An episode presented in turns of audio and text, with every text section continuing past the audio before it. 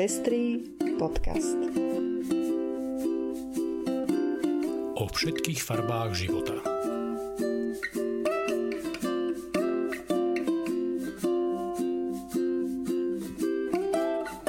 Vítame vás pri 58. vydaní Pestrých správ. Toto sú informácie, ktoré prinášame.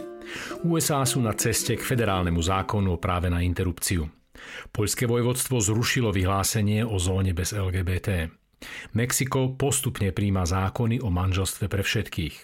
Ženy v Afganistane sa Talibanu postavili na odpor. Koalícia vrátila fašistom Orbánovský zákon na dopracovanie.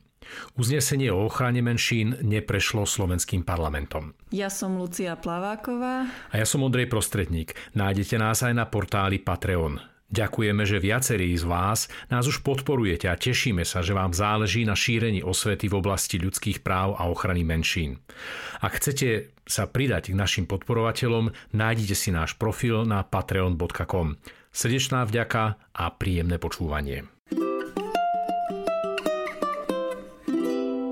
Snemovňa reprezentantov amerického kongresu tesnou väčšinou schválila zákon na ochranu zdravia žien, ktorého cieľom je uzakonenie práva na prístupu k interrupciám vo forme federálneho zákona.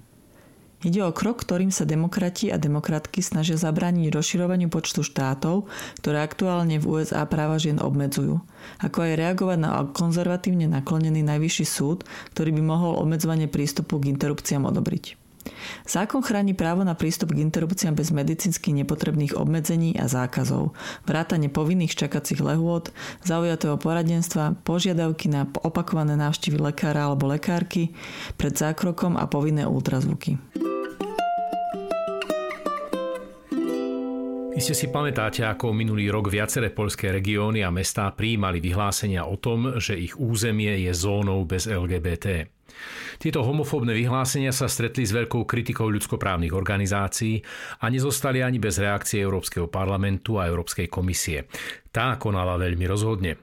Keďže takéto nenávisné vyhlásenia sú v rozpore s hodnotami Európskej únie, regiónom a mestám v Poľsku odkázala, že im pozastaví financovanie projektov zo spoločných európskych peňazí. Toto rozhodné konanie na ochranu základných európskych hodnôt už prináša prvé pozitívne ovocie. Svetokrížské vojvodstvo na juhu Poľska v stredu zrušilo vyhlásenie zamerané proti komunite LGBT. K takémuto kroku pristúpilo pod hrozbou straty finančných prostriedkov z Európskej únie, uvádza agentúra AP.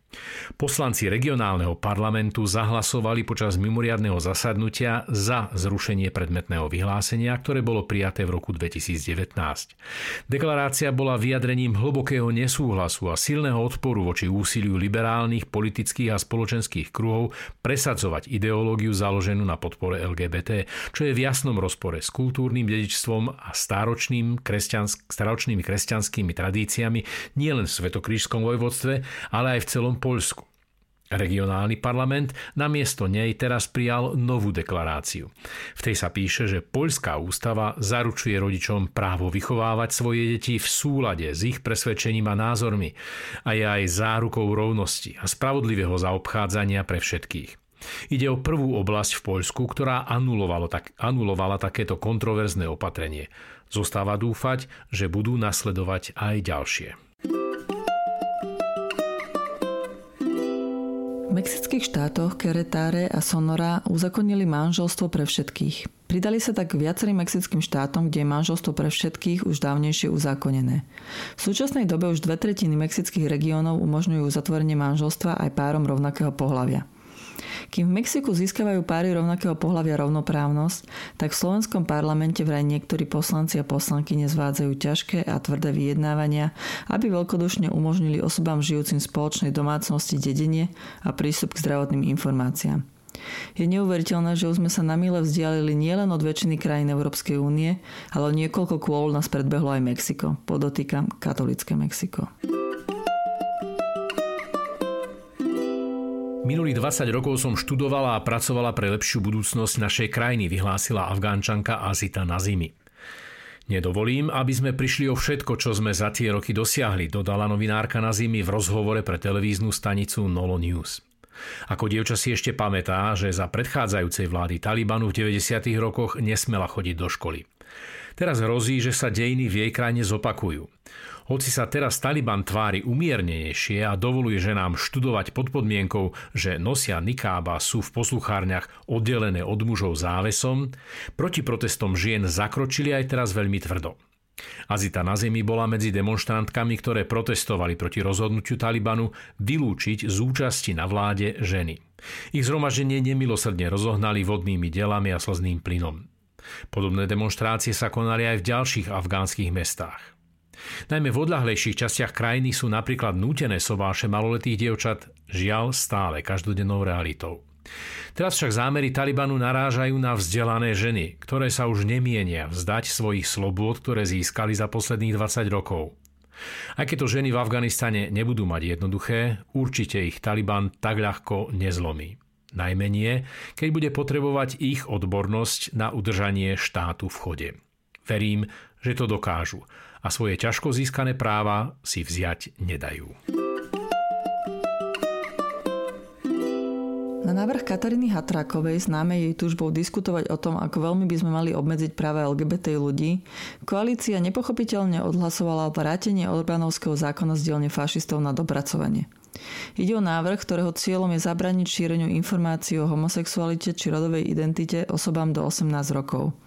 Dôsledkom takéhoto zákona by deťom a mladým ľuďom bol stiažený prístup aj k poradenstvu, ktoré im pomáha pri coming oute či seba poznávaní, čo by mohlo viesť aj k zhoršeniu ich duševného zdravia a v najhoršom prípade aj k samovraždám.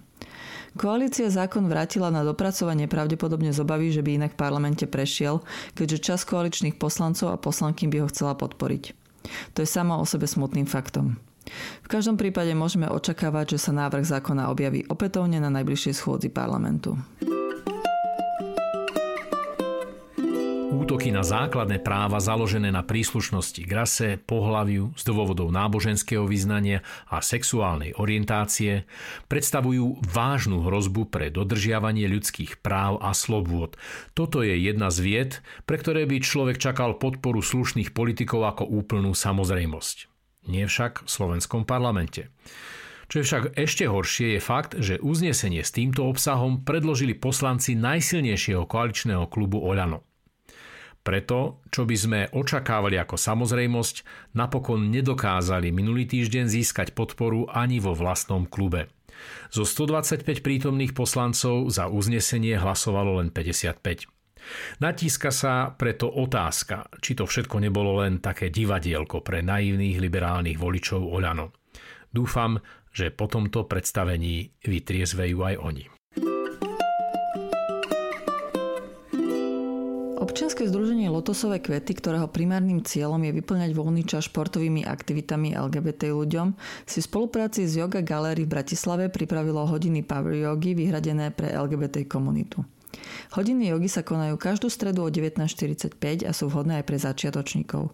Viac informácií nájdete vo facebookovom evente LGBT Yoga v Yoga Gallery. Môže byť lepšia starostlivosť o duševné zdravie nástrojom pre zlepšenie stavu spoločnosti? To je názov online podujatia, ktoré sa koná v rámci Festivalu duševného zdravia 2021. K téme budú diskutovať Silvia Porubenová, výkonná riaditeľka Slovenského národného srediska pre ľudské práva a sociologička, Andrea Erdőšová, správkyňa nadácie otvorenej spoločnosti a právnička, Martin Knut, riaditeľ Ligy za duševné zdravie a Martin Miller, klinický psycholog.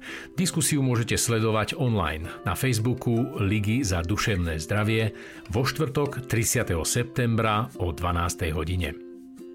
A to je už všetko z dnešného vydania Pestrých správ. Do počutia o týždeň.